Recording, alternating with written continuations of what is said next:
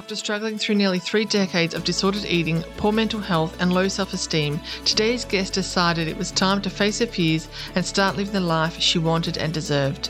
She now visits schools and businesses across Australia teaching the Be Here method that enabled her to reclaim her self esteem, freedom, and future.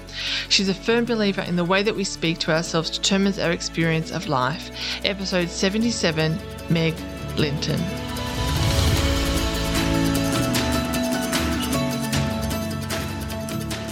Welcome to One Moment Please, the podcast where our guests take a moment to tell their stories of how they've overcome adversity to achieve success, and you take a moment to tune in. So bring on the inspiration.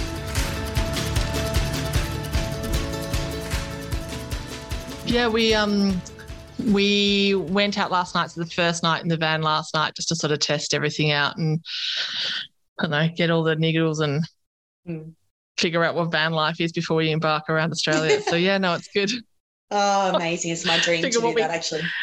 Uh, well, I see. This is the thing. I did um, the last episode I did was me just chatting about sort of what's happening with the podcast and, and stuff, and that was one of the themes in it was the fact that everyone that I've mentioned the whole van trip to everyone's like oh that's my dream i'd love to do that and it's made me really realize just how many people put their dreams off in life yeah, to sort totally. of you know have the mortgage and have the income and have the I don't know, kids at school and I don't know. Uh, it's just yeah. life. Life gets in the way. Doesn't it? And the the expectations of what life looks like.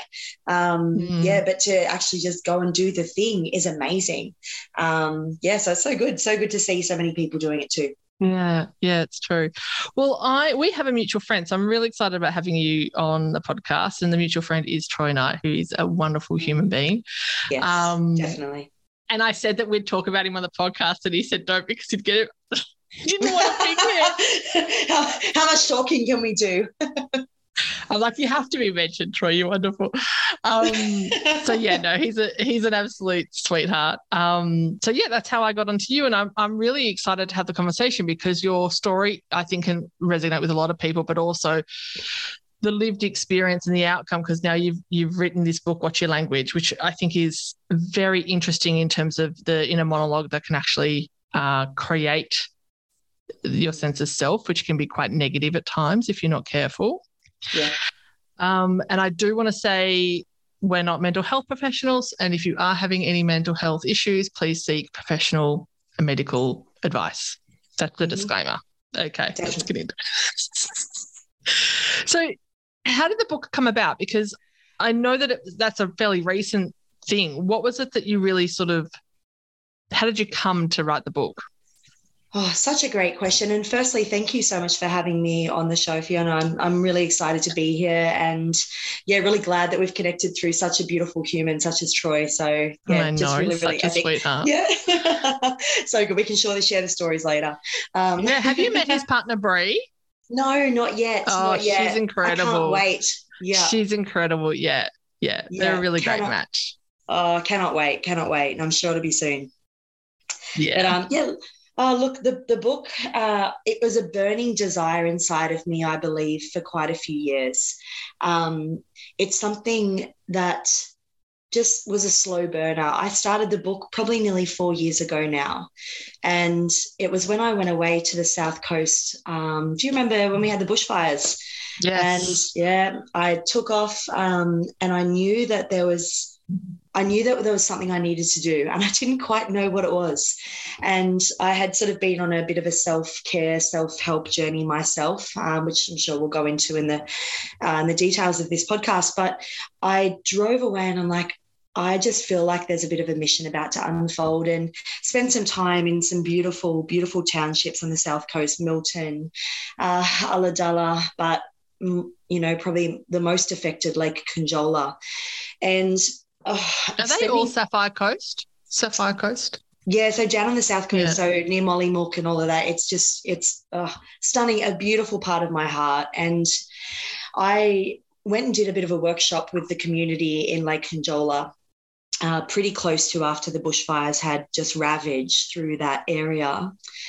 And I remember walking into the hall and seeing probably about 30 of the locals that some were homeless, some were just had no, nothing, nothing left mm. but what they had on their backs. And they rocked up to this workshop and we just ran a bit of a meditation and yoga. And I never have felt so much love in a room as what I did there. And people coming together in this sense of oneness to share their story, to be a part of connection and humanity. And it was that night that I started writing all these words started to come through me, I realized that the three decades of adversity that I'd put my body through with disordered eating, bulimia, anorexia, orthorexia, uh, body dysmorphia, anything to do along with those lines. I had been there and it all just started to come out on paper. And the words just came through me. And that was the start of this book. And I I stepped into a bit of a, a realm where I'm like, you know what? This is my gift. This this whole history um, that my life has been, I'm now so grateful for. And the words just spilled out. And that was how the book started. Wow. So it sounds like you had all the ears in the eating disorders. I did. I had many, many years in the eating disorder. Every single one of them, I went there. so, what was the, as one of the, um, uh, what was it, auth- what was it? So you had bulimia, anorexia. What was the other one? Something with the ortho. Mm, yep, orthorexia. Uh, so clean what's that? Clean eating disorder. So, so what does that a, mean? So we get addicted to eating clean, right? Um, this is a it's actually quite a big one. Um, where look, and I I don't want to label anything, but there's a lot of apps out there on our phone. One in particular, where we can track calories and macros and things like that, and become quite addicted to um, a, a certain way of eating. Now, clean eating is, of course, um, you know, uh, taking out all preservatives and additives and eating relatively organic. Um, but it also means it can stop us from enjoying just regular foods that encompass our day as well. Um, so it's just an, another addiction with eating. Does that make sense? It does. I think you just gave me permission to eat another slice of cake. Yes, because that's what it's about. We, it's like anything. Uh, wherever we put our energy and attention, that's what grows. And because of the nature of an eating disorder, you want to be in control. Uh, you want to make sure you have well, you think you have power over it, so to speak. So uh, when we find um, we're using things such as these apps that track our calories and macros and our food, we're using them daily. We're already planning our lunch when we're eating our breakfast. And we're not being present. We're we're getting to the end of the day and we're like, oh my goodness, I've you know I've I've uh, basically can I swear on this podcast? Um, Absolutely. oh, great. I've, I've, fucked up here and I've basically just gone over my, my calories. I then need to punish myself with exercise the next day. Um, and we get addicted to seeing these numbers. It's like addicted to numbers on a scale, right? But now it's to do with food. And there's just, it's, we, we can just become so obsessed in this in this world we're in um, of is that your dog sneezing. Ah, yes, she did sneeze. it definitely wasn't me. It was my dog. so gonna leave that in. that was gorgeous. Um, so, if you've had three decades of disordered eating, and my understanding of the definition of disordered eating, without obviously going to Google, is that it is an unhealthy relationship with food. Mm. It's different to an eating disorder disordered eating is the your whole relationship with food. Would that be correct? Absolutely, and that can go two ways. Um, it's it's not necessarily you look at somebody that um, is anorexic or bulimic. It can also go the other way, where somebody might be holding a lot of excess weight and also an unhealthy relationship with food in the ability to just overeat. Does that make sense? Yes, it, it does. Yeah. So, uh, yeah. Uh, you mentioned that you had three decades worth of um, this disordered eating. At what point did you say, I need help dealing with this? Mm. I'll start at the beginning just very briefly. I won't go too much into it, but I believe my eating disorder started at six years old. When see, that's interesting because I've mm. had I've had somebody else that's had eating disorders on, and she said the same thing that it came from. Well, from in her situation, it was from her mother and how she her mother treated her. Yeah. Yep, there's always a, a, a, trigger, right? And this is one mm. of the mm. first things I say in the first chapter. Um, the first chapter of my book is called You're Not Pretty Enough to Be in Our Team. And that was the words that came out of um, a schoolgirl's mouth at the age of six years old when we're in the park. We're all playing, lining up for a game of tunnel ball, right? Choosing our teams. And I remember it so well. And we're getting to the end of this line, and there was, you know, only a couple of people left to be picked, myself included.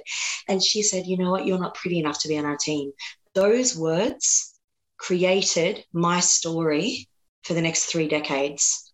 Do you know so what? I, it's so interesting mm. that, that just uh, and what I have realized through my own, um, I think everyone's in therapy now. I think it's so healthy yes. to be in therapy. But oh, totally. But just it can just be a little phrase or a little word or something. And for me, I did EMDR, and it was amazing that you sort yeah. of sit there and go, "Wow, this all tracks back to this this whole thing." Like you, this one phrase that this person yeah. said to me, or this one thing, or this one event. And yeah. well, for me, it was lots of events and lots yeah. I'm a work in progress, Meg. But oh, um, we, we all are, myself included, totally. but yeah, it's it's remarkable in terms of um, how innocuous someone's comment can be, but how impactful it can be to those receiving it. Oh, so much, you know, and it's, you know, I do, I bring that up at the very first thing in my book because we have to understand that it, it's just a limiting belief that we've created um, from mm. somebody else's point of view. And mm. it's nothing to do with us. But as kids, we take it on board and that becomes our paradigm and our program. Oh, so from absolutely. that. Absolutely. Yeah, it's just, and it's crazy. And it's, it's almost, it's really interesting when we can look back on it now and actually go, wow, I created that story. That was on me with my willpower. I created what unfolded from there. And, you know, I took that that moment and I started to practice perfection. I started to practice people pleasing, right? I started to practice what it meant to feel enough because I didn't feel enough, right? So from that moment, I started to create the eating disorder. So by the age of 16, which is when the physical, right, started to, to happen, I had, I was a competitive swimmer. I was always trying to be the best at everything. I nothing I did was ever enough, you know, and I, I believed I took this into my family and was I took the, their judgments of me on board, always thinking, oh, I need to get approval, I need to be accepted and and that of course spun into an eating disorder at 16 when i decided that you know i'm i'm going to be the best at not eating. And that was where the physical you know manifestation of the eating disorder started. And i got down to 36 kilos within about three months. Holy cannoli. Yeah i, I was good at perfection. And that was it. Oh i had practiced it so hard. I was you know said i was a competitive swimmer. And i just went you know what I'm going to be the best at doing this because this is what I can control. Because I didn't want to feel the feelings of not feeling worthy. So I kept numbing it with sport, numbing it with perfection, and then, of course, numbing it with an eating disorder. So 36 kilos is absolutely skeletal. Like you would have just been skin on top of your skeleton. Yeah. At uh, what, who tapped you, or did anyone tap you on the shoulder and say, hey, this is something's not right? Yeah. Do you know what? Probably. I was numb through that stage. This is something I actually talk about in the nervous system workshops. We uh, have three states that we move through, right? We have our um, social engagement state, which is safety, uh, reciprocity with another. It's called our ventral vagal state. We feel safe. We then have our spinal sympathetic, our fight flight, which is, we all know that very well, right? Uh, reactivity, um, you know, judgment, criticism, blame, uh, guilt, um, and, you know, just overwhelm, but we also can drop down into what's called our dorsal vagal state. And that is a state of numb, unresponsive, and shut down. And that's where mm. I mm-hmm. lived. So I actually don't remember a lot of my childhood. I don't remember people telling me how I looked, or what I do remember is people telling me, you know, oh my goodness, you look so skinny or you look so unwell. And in the mind of someone with an eating disorder, that's actually a compliment. It's a really reverse brain. So someone tells you you look so sick, why can't you just eat? And you go, thank you, I am winning at this. It's It's crazy. And that's all I remember. You know, I, there was never a moment where somebody said something and went, wow, I'm, I'm really sick. Right. The moment that I, I guess, acknowledged what was going on was when I was in hospital and I was sitting there with a dietitian at the time. And she said, once you have an eating disorder, you'll always have an eating disorder. And in that moment, I went, fuck it. I'm labeled. I may as well make the most. And I, I felt so deflated and defeated. No one should ever tell anyone that. And if you've ever been told that, which so many people get told, I want you to know that it can change. I want you to know that it's not your label for the rest of your life. But in that moment, I decided that that was me, that was my label, and I was the victim. So that was when I changed from anorexia to bulimia. I started to move into drugs and alcohol and all the other addictions. And that's when I started to, of course, move into a bulimic state fluctuating, um, you know, with with eating enormous amounts of food, and then of course vomiting it back up, and that became my state for 10, 10 plus years. So you mentioned that that was a di- dietitian or someone in hospital mentioned that to you. So mm. someone at some point you were hospitalized. Someone was a caregiver had said, "Hey, this is not right," and put you into to try to get help, but you just don't remember that. Yeah, no, I remember going wow. there because it was like I would have had to have um, had intravenous um, support. Food. Yeah. yeah. absolutely. And that was that was where I was at. And I I think in it was in that moment I was like, oh wow, okay, I'd I've got I've got a choice here, but I chose to continue to not deal with it because what it was was a plan to eat high calorie foods, including chips and chocolate and processed foods right? Get this IV and overeat because that's that's unfortunately what's done in the system. It's not wrong or right, it just is. However, it didn't teach me anything. It didn't teach me about where it started. So, of course, the old dialogue was still there. I still didn't feel enough. I just shifted to another pattern, to another numbing device of bulimia. So, what if this is sort of one disorder going into another disorder Am I saying that correctly? Disorder into because yeah, you went from yeah. anorexia to bulimia. Yeah. I'm not familiar with the terminology, so I'm probably going to butcher it all. Um, no, no, good. Yeah. So, at what point did you, like, if you were competitive swimming, you you know you're an athlete, but at what point did you sort of, after 30 years, what was that tipping point of I need to change huh. this behavior? It's yeah because I mean obviously you've logically you you can sit there and say this is not healthy. This is not, you know, I, I know this is a form of perfectionism. Obviously, you've been in care, you've done therapy for this, you know, like you understand it from a logical point of view, which is very yeah. different from an emotional point mm-hmm. of view, mm-hmm. which is what the disorder is reliant on. Um, from a non, I'm, assuming, I don't know, but um, yeah, no, definitely, very right, yeah, spot on but at what stage did, did that go? What like what clicked for you? Everyone's going to be individual but what was what did what clicked for you in terms of i'm now i'm now able to change that from a disordered eating process to normal or are you even in a normal one now? Mm, great question. Um, i broke down. I I I think Brene Brown you know she she talks on, oh, on she's good. Isn't she amazing yeah. um, you know we, we break down or we break through um, you know we just have this this moment and i was at a point at 34 and i was a personal trainer in newcastle i was 50 clients a week. I was running uh, Af- uh, marathons in Africa, 90K. I ran a 90K marathon in Africa to run from my feelings. I did a fitness comp to run from my feelings. And I Hang was on, but how were you able to do all of this if you were if you were malnourished because you're not you're vomiting up your food? How were yep. you able to Mm-hmm. A, look your clients in the room uh, in the eye in terms of the yeah. hypocrisy in regards to getting them healthy and your yourself being unhealthy in terms mm-hmm. of that disorder eating, but also how are you able to sustain that level of physical activity? You know what? Such a great thing. Sometimes you don't know what anybody's going through, especially um, when we are looking at bulimia. You can look at them from the exterior and think all is well, um, but the internal system and the mind is in a completely different state. And that's where I was. You go in and out of this roller coaster ride.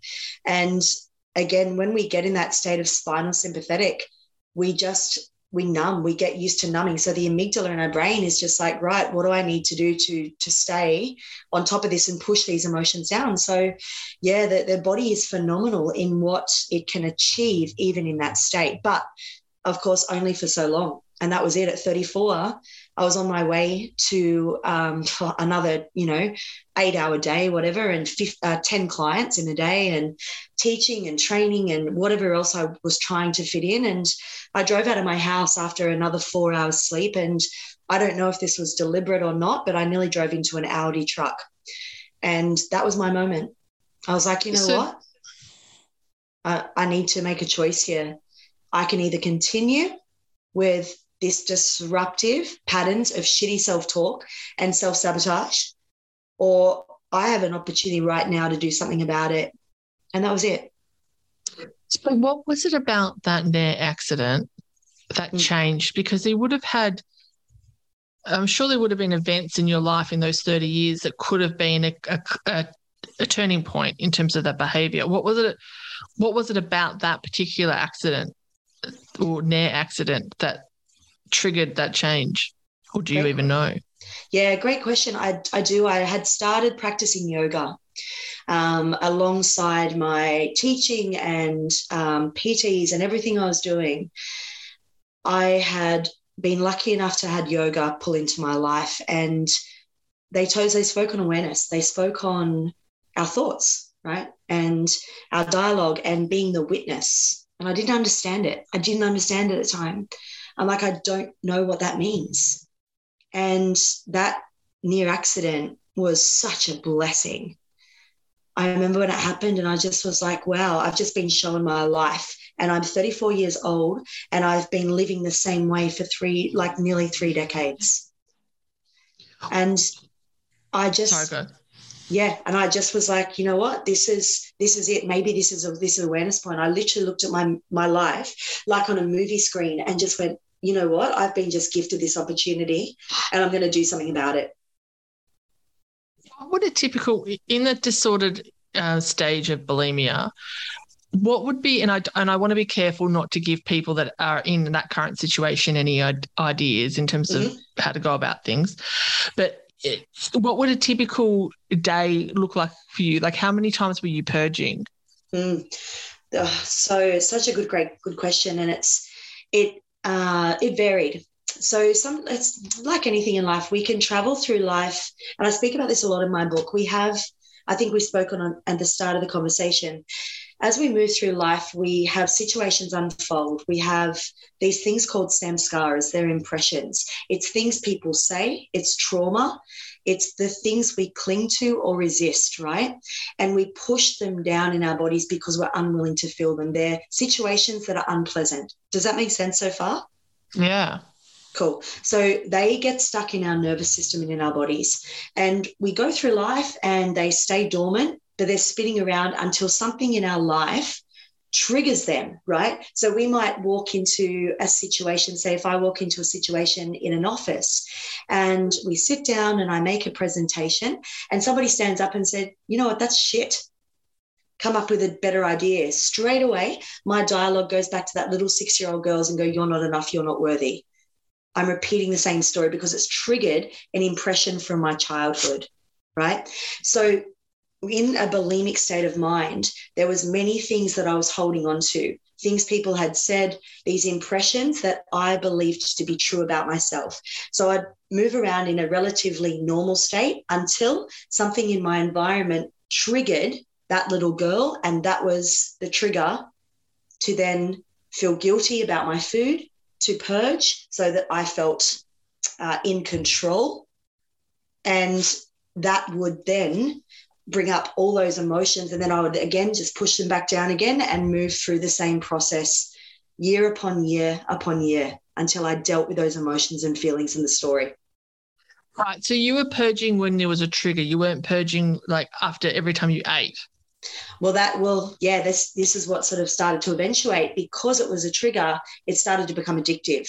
So even as right. I moved into my early 30s, because I had been it was a release for me, right? And I knew that when I was feeling uncomfortable in my body, rather than sit with the emotions and the feelings, which is what I should have done, and which is what I, of course, try to do now, I was like, well, this is going to make me feel better in an instant. So, of course, what we practice grows stronger. So it started to become, you know, sometimes more than once a day, sometimes two or three, definitely. And that was when my body started to shut down. My period stopped, my hair started falling out, I was bloated consistently. Um, and of course, my, my mind was constantly in that monkey mind dialogue. So, am I correct in in did I catch that there was also drug abuse as well? Absolutely. In the 30. Okay. Absolutely. Yeah. Anything and everything I could get my hands on between the age of 19 and 34, I was all over it. absolutely. Because it just, again, it, it, numbed out what I didn't want to feel. It was an easy wow. out. Yeah. Is that common that people with eating disorders, in your understanding, that mm. if they have that addict, because you're talking about that eating disorder as an addiction. Yeah, definitely. So is that common then that they that those the, those that suffer from eating disorders are commonly addicted to other things, or is that just unique to you and everyone's different? In the research that I was doing for my book, What's Your Language, um, I I looked right into that. Uh, I think addiction as a whole, we gravitate towards whatever is, you know, in front of us. Phones are an addiction. Um, yeah. Online shopping was a big one for me as well. I got myself into a lot of trouble with a lot of debt. Um, again, to purchase something in the moment, I felt good about it and it sparked dopamine in my brain. But 10 minutes later, I'd forget about it and then I'd want something more. Um, and yes, I 100% believe that addiction is a huge thing with eating disorders because we, we the emotions bubble up to the surface. That's what happens, right? Um, they, they don't stay stuck, they don't go away, right? Unless we actually feel to heal. So they bubble up to the surface, and then we choose something, whether it be porn, whether it be, um, again, social media. This is a really big one for teens, um, which is a whole nother conversation. Um, we choose food, we, we choose to purge, we choose over exercise. And that then becomes our vice. So when you had this near accident with the Aldi truck, did you uh, did you sort of stop? Did that trigger this the change for all of those addictions? It brought everything to light. I remember obviously not going to work that day and I actually sat down with myself and I let everything come up. And it's the first time I'd ever done it. And it was it was like it was being presented to me. I had this this moment with God, universe, source, whatever you want to call it, and it was like you have a choice. It was like this voice came through me, and it's like you have a story to share.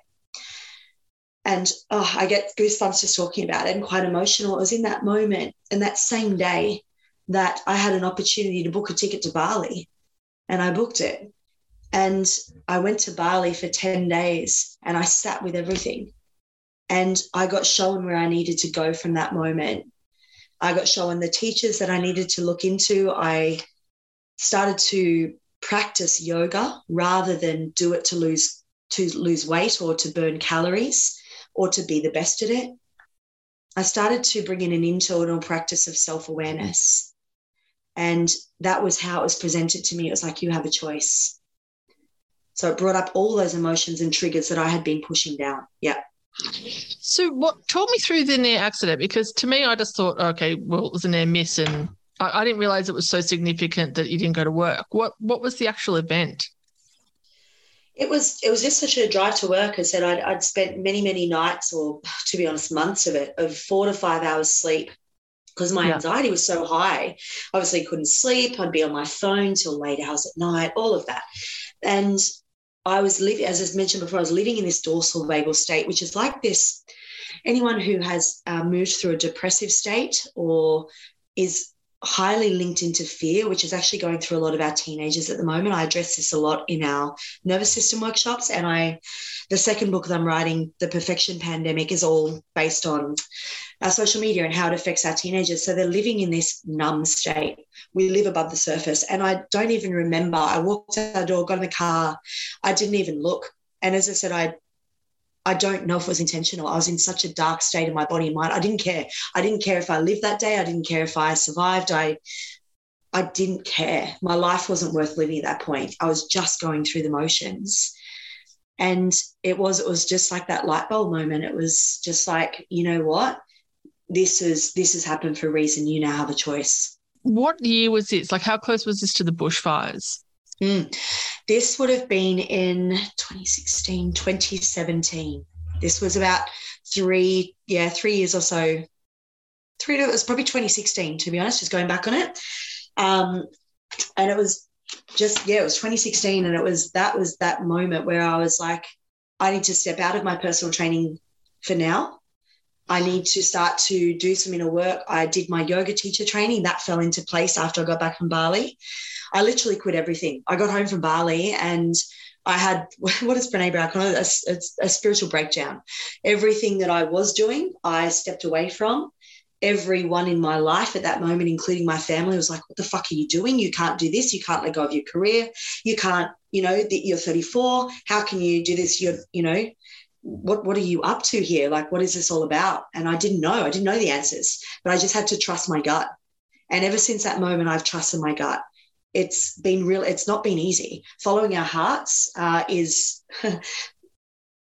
not going to please everyone and not everyone's going to like what you do and that's okay yeah it, i think that's not to be missed in terms of that statement considering you were so con- you had conditioned yourself to be a people pleaser mm. to then turn around and say i don't know but i'm not going to please my parents or my friends like i am going to quit everything like for you not to reverse that decision is is monumental in terms oh. of um the inner fortitude that that would have had to take yeah, it's, it, look, it's been a tough ride, but it's been a ride that I have just embraced with my heart and my soul. I, I speak about in the book, actually. I, my, my parents are just amazing. However, there's been a lot of adversity. You know, that's what this podcast is all about.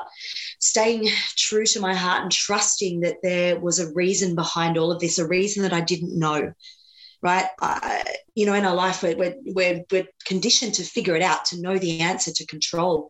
And I had no idea what this was all about. And I remember this conversation with my dad. My dad and I have had a very uh, volatile relationship growing up. We it's been full of reactivity, and it's of course my own perception. Never thinking I was enough, and never thinking that I was able to please him. And as I started to practice awareness and practice stepping into my own power and starting to change my dialogue and belief around my worthiness and who I was as a person, I realized that my dad's reactivity was my own.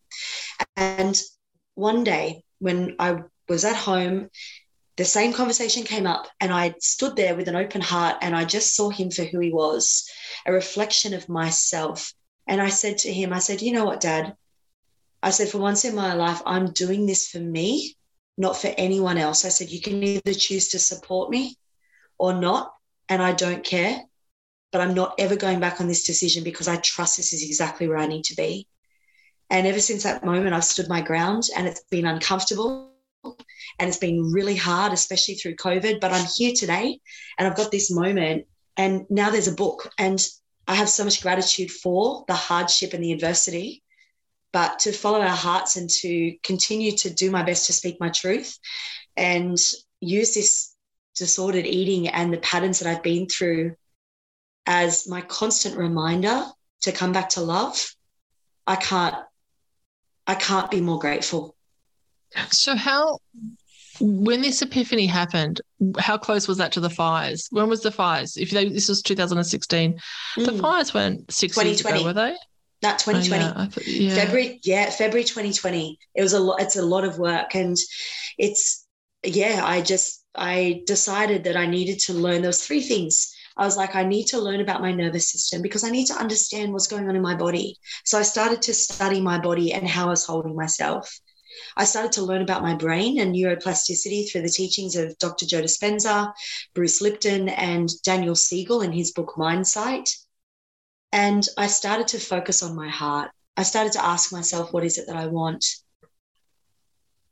And that was in, in a nutshell. And I'm still doing the work 100%. But I can pick up now my anxiety or my reactivity or my inner dialogue so much quicker now. And now when it comes up, I say thank you. thank you for showing up, for showing me what I need to do here to bring back in more compassion. Mm. So, is the, the learnings that you've done in terms of for yourself, is that how you got into the nervous system workshops? Definitely. It's it's actually really interesting how it evolved. It was something I wasn't planning on um, doing workshops on. Um, I was kind of in the start of writing my second book, The Perfection Pandemic, and I my clients kept coming to me saying they're they're they're living in constant stress and anxiety and deep rooted fear. And I've got um, clients all the way down to the age of nine that are struggling with disordered eating or low self worth. But I've also got clients up to the age of sixty. Hang on a minute. When you're saying board. clients, what are you clienting them for? Definitely. So we work through body image coaching. Oh, um, okay, okay. Yeah, absolutely. And again, shifting dialogue. Okay. Yep and and with what I was finding was that the the across the board from the age of nine to sixty was I'm in reactivity. I'm feeling um, consistently stressed and overwhelmed and especially kids these days they've been through so much with covid and and everything unfolding but we're not able to recognize in our body this shifting into this reactivity and then we we start to live there because that's what we're practicing. So that's how they eventuated and it's it's been a really nice journey to start to share this information out that's never my own and to get people to understand where we're living in our bodies so that we can actually do something about it. So when you say how we live in our body are you talking about is that just more being mindful of our uh, how our body operates and the energies yeah, absolutely. So inner and outer. So uh, over my Instagram, um, there's I sort of I share a fair bit um, on sort of reactivity and response. Uh, and when we are presenting closed state, we can notice our shoulders are risen, our trapezius is up around our neck, our breathing is fast, right? We breathe through our chest. Um, our we feel scared, we feel reactive, and it shows as in a closed body. Does that make sense? Everything shut yeah. down. Yeah. Yeah. And that's something that we can pick up on in any moment, right? We're, we're living in this body 24 7. And when we are in a responsive state, our shoulders are back, we are open, our heart is open, our face is soft. We have the ability to be present rather than on autopilot and it's a, it's kind and compassionate. I could be in front of you and I feel safe with you. I've got reciprocity with you. Uh, there's a connection. It's that social engagement. So the body shows us where we are. And that's that's for me, that's it in a nutshell. If we can pass down to our kids and get them to understand that wow, when our shoulders are up and when we're, we're closing off our hearts and we're hunched inwards, we, we, we're lacking self confidence, we feel anxious, we feel scared that with the opening of our bodies, we could actually feel better in ourselves. I believe that's really powerful and that helps so, me immensely. So you're saying change change your posture and that will help your nervous system rather than and mindset rather than change your mindset and then that will change your posture. It's both. 100%. So our body is first. It's in, in my book, I speak on the method called the Be Here method. And uh, B stands for body, right? So when we can firstly because our body is first we, we can see it we can feel what's going on. So when we soften our shoulders even if you do this now or anyone listening if you roll your shoulders up back and down you take a huge breath in from the belly and then an open mouthed exhale and let it go you'll actually feel things soften it's in that moment then that we can interrupt the neural pathways of reactivity, right? And the synaptic connections that fire and wire the old dialogue of shitty self talk to then acknowledge, right, where we're at. We can actually become present and go, hang on a second. It is only in this moment that I can choose again. And that's where I believe the change can happen. We can choose to see the situation as just uncomfortable or we're sitting in discomfort mm-hmm or there's or there's something really like horrible unfolding and then we can choose to stay open in that situation and not react okay so we had to take a break everybody so sorry well, I had some background noise I needed to sort out. So we're back. So tell me in terms of uh, the workshops, like how did you find yourself? Were you affected by the fires or how did you find yourself doing these nervous system workshops for the people that were affected by the, the um, fires? With the with the workshops it was just something that kind of just eventuated into that it was a the fires just taught me a lot about um, recognizing our situation, right? And that things mm-hmm. can change so quickly. And that was what I sort of took from that. I was like, when we can, uh, and, and this has been a really big practice myself included, we know, and I'm still practicing this, but when we can understand that whatever unfolds in our environment is out of our control, right? Such as the bushfires, such as COVID, it's up to us how we travel through it. You know, it's up to us how we choose to see it uh, Wayne Dyer once said, when we change the way we look at things, the things we look at change. And this is sort of, I guess, where a lot of the, the things in my book or the, the nervous system workshop started to eventuate is trying to expand these tools out so that when a situation happens like the fires and covid are huge they you know they require us to be in reactivity 100% but as soon as we are safe right then it is up to us to bring ourselves back to a regulated state. of course, where our digestive system flows, where we can make good choices, and where we can, uh, again, be in social engagement with another person. And, and that's just, again, it's just, a, I guess, in a bit of an involvement of um, my, my own work that is still the work. And yeah, realizing, recognizing how, how big the situation is that unfolds and how many fucks I need to give in that circumstance. Yeah, but it's interesting that you see, like, and I understand the premise of that, saying that you you can't control your environment, but to, but to some extent you can. Like, I understand COVID and bushfires and and whatnot are out of the majority of the people's control. Um, would say bushfires out of everyone's control. COVID. Mm. Same from a lab, people. That's all I'm going to say. Yeah. Anyway, but for the majority of the population, it's out of everyone's control. That's yeah. aside, but I would say that you've got some level of control over your environment from a day to day situation. Mm. Yeah. In normal situations. Mm. So how do you how does that switch from I've got no control over my environment to actually I have because you do have a fair bit of control over your environment. You can control who you interact with. You control um, your mindset, which is your book.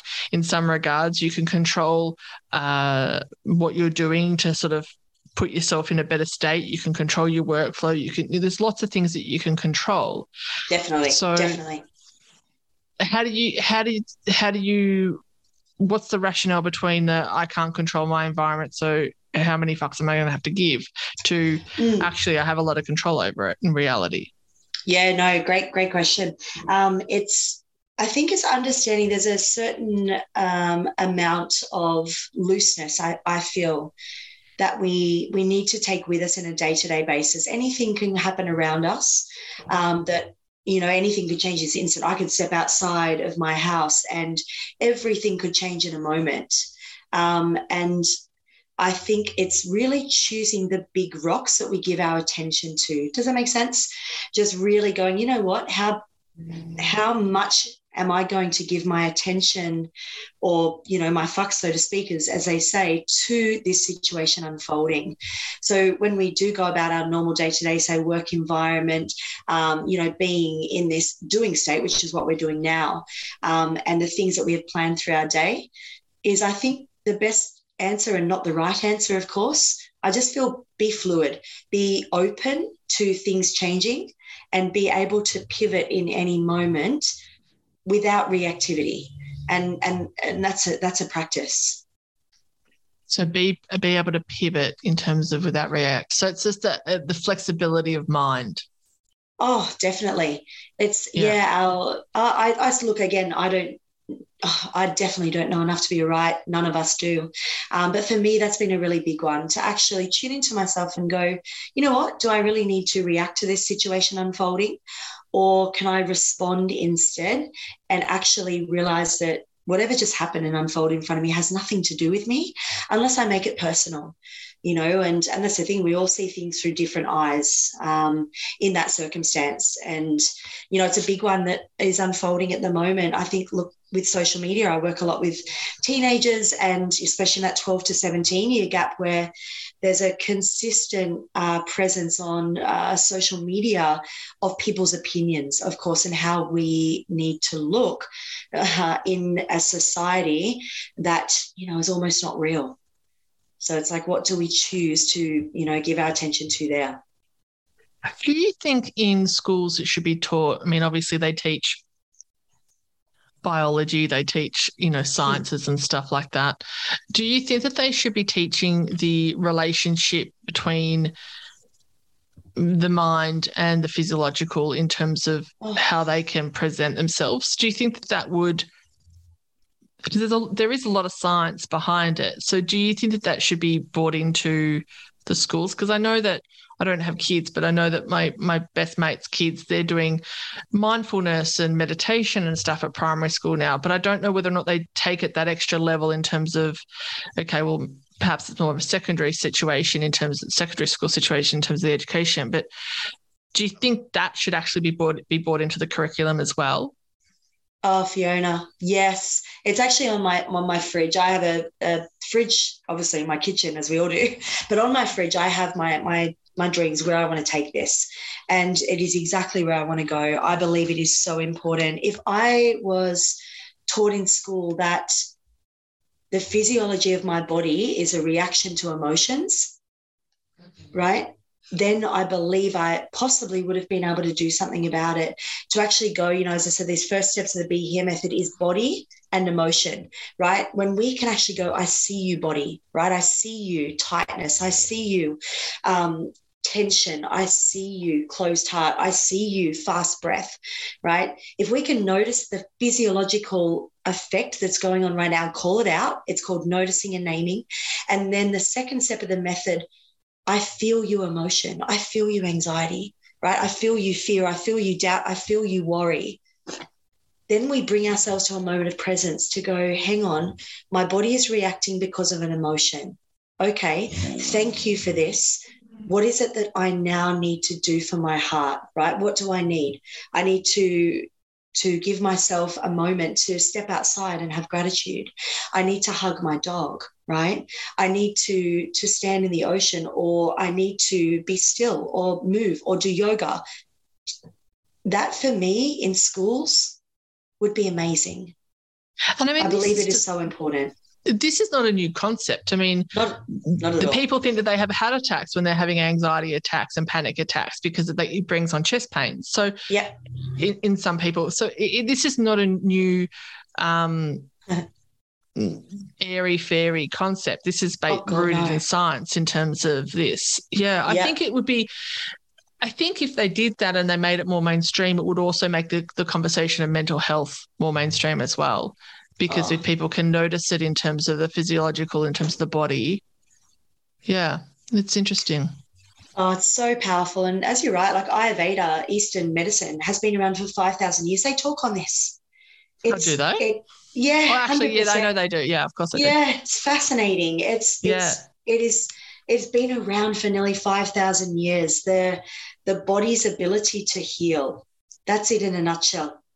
We even if you anything. have acupuncture, like just on a basic level, if you have acupuncture, yep. you walk out there, which is working on your body's meridians. Yep. Like you walk out of there feeling like you are floating on a cloud. Now that you can't tell me that doesn't have a, a physiological effect, you know, as well. Yeah. It's so powerful, isn't it? Yeah. I'm, I'm looking forward. I haven't read the book yet, but I'm looking forward to reading the book. Uh, What's your language? What is the main takeaway that you think that people can get out of reading the book? You know what? On the front cover, I've got it's the ability to shift our dialogue from judgment and comparison to self acceptance and compassion.